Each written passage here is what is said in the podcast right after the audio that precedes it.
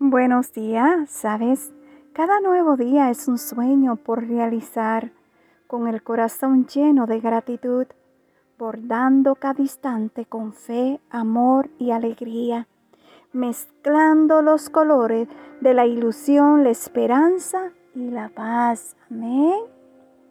El tema para el día de hoy es no deje que tu altar se arruine. Si vamos a Primera de Reyes capítulo 18 versículo 30, la palabra de Dios nos dice, entonces dijo Elías a todo el pueblo, acercaos a mí.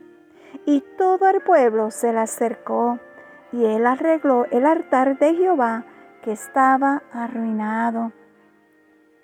En esta hermosa mañana quiero dejarte saber que el fuego de Dios desciende y se manifiesta sobre aquellos altares arreglados.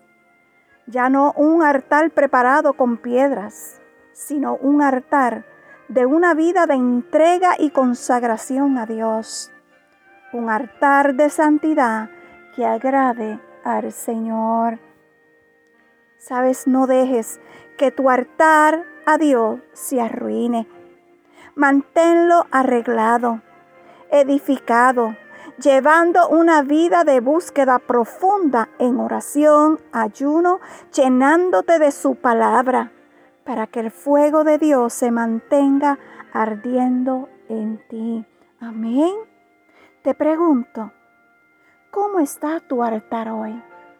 Con esa pregunta te dejo para que reflexiones. Amén. Que Dios te bendiga, que Dios te guarde, que tengas una bendecida semana y que la paz de Dios siempre reine en tu corazón. Una vez más, gracias por escuchar un café con mi amado Dios. Shalom.